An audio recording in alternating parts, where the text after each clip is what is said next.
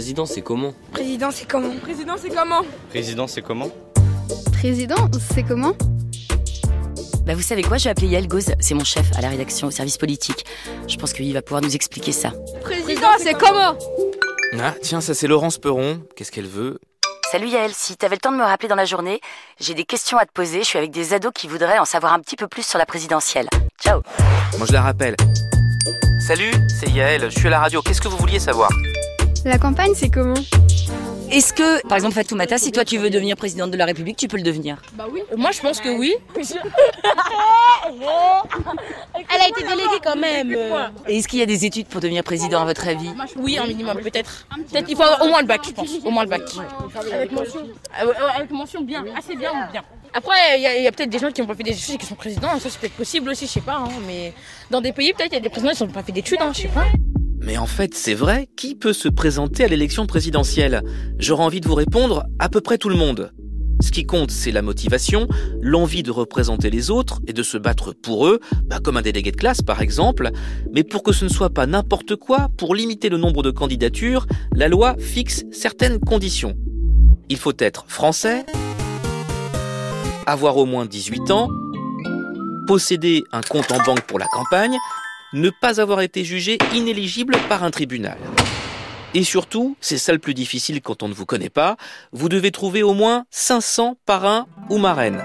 Ce sont des élus locaux, notamment des maires, qui signent pour vous un formulaire dans lequel ils reconnaissent votre candidature. Ça ne veut pas dire que ce parrain ou cette marraine va voter pour vous, mais juste qu'il ou elle est d'accord pour que vous participiez à la compétition. Enfin, il n'y a pas de conditions de bac, d'études, de diplôme ou de revenus pour être candidat. Heureusement, c'est ça l'égalité. Sauf, sauf que si vous épluchez le CV de nos présidents, vous constaterez quand même que 5 ont fait Sciences Po et 4 une autre grande école, l'ENA. C'est le cas pour Valéry Giscard d'Estaing, Jacques Chirac, François Hollande et Emmanuel Macron. Là, on est à bac plus 6. Jusqu'à présent, c'est donc un peu le même moule pour tous. Comment on fait pour euh, se faire connaître? Là par exemple, il y a bientôt l'élection présidentielle. Il fait- bah oui, comme la mère, comment elle s'appelle déjà? Euh, Anne Nalgo. Et bah elle veut être- devenir président.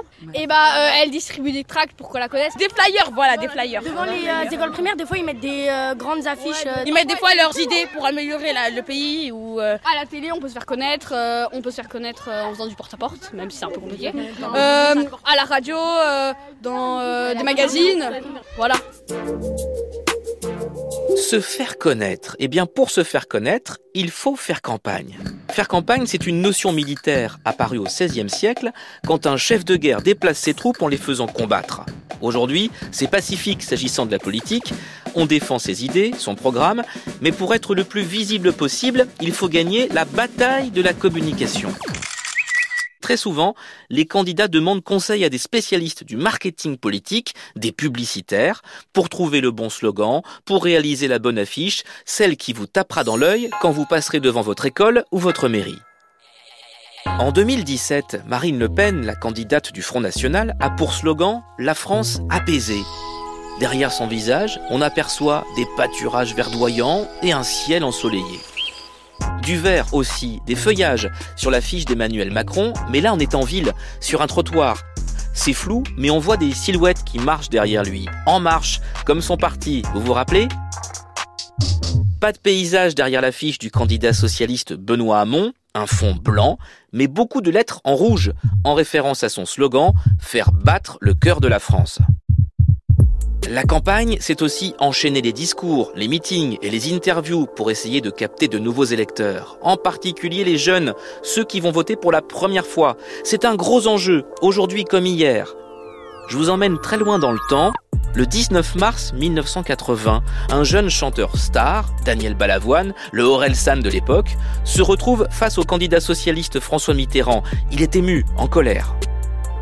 La jeunesse se désespère, elle ne croit plus en la politique française. Et ça, il faut que les, les grandes personnes qui dirigent le monde soient prévenues que les jeunes vont finir par virer du mauvais côté parce qu'ils n'auront plus d'autre solution. Monsieur Mitterrand, c'est un citoyen, comme un autre, mais typique. Et quand je dis typique, c'est parce qu'il représente des centaines de milliers de jeunes. À partir de ce moment-là, le candidat François Mitterrand fera de la jeunesse un des thèmes de campagne et deviendra président. Oui, bonjour Kylian, c'est Emmanuel Macron à l'appareil. Vous êtes euh, en haut-parleur. Ça va? 40 ans plus tard, c'est moins par la télé que par les réseaux sociaux, Twitch, Instagram et maintenant TikTok que les candidats s'adressent aux jeunes. Et Yael, au fait, il y a des règles pour faire campagne ou on fait complètement comme on veut? Non, non, comme pour la candidature, il y a des organismes qui contrôlent la campagne. Les dépenses d'abord. Si quelqu'un vous fait un don, il est limité. C'est forcément moins de 4600 euros. Au premier tour, vous ne pouvez pas dépenser plus de 16 800 000 euros. L'État vous rembourse la moitié. Mais attention, seulement si vous faites plus de 5% des voix. On ne joue pas avec ces règles. En 2012, Nicolas Sarkozy, alors président et de nouveau candidat, avait dépassé le plafond. Il est poursuivi par la justice aujourd'hui. Président, c'est comment?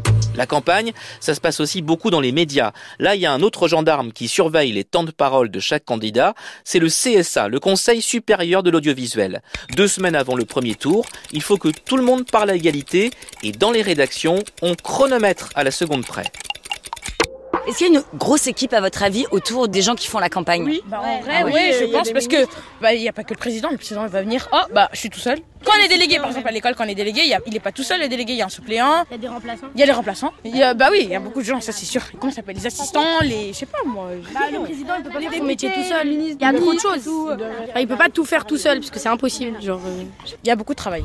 Ah bah oui, même les super-héros ont besoin d'une équipe. Pas d'Iron Man sans les Avengers, pas de Wonder Woman sans la Justice League. Un candidat tout seul, ça n'irait pas loin dans la campagne. Préparer la présidentielle, c'est une affaire d'entourage.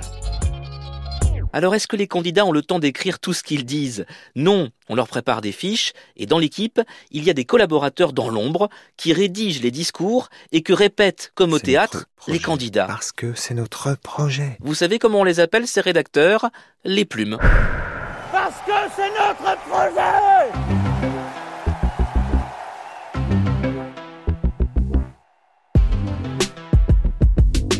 Et au fait, j'ai oublié de vous dire, ce qui est décisif dans une campagne, c'est le débat d'entre-deux tours, à la télé, aussi regardé qu'une finale de Coupe du Monde de foot. Il y en a toujours eu depuis que la Ve République existe, sauf une fois. C'était en 2002, Jacques Chirac devait affronter au second tour le père de Marine Le Pen, Jean-Marie Le Pen. Il refuse alors le débat car il considère le candidat du Front National trop éloigné des valeurs démocratiques et républicaines. Président, c'est comment? Est un podcast original de France Inter.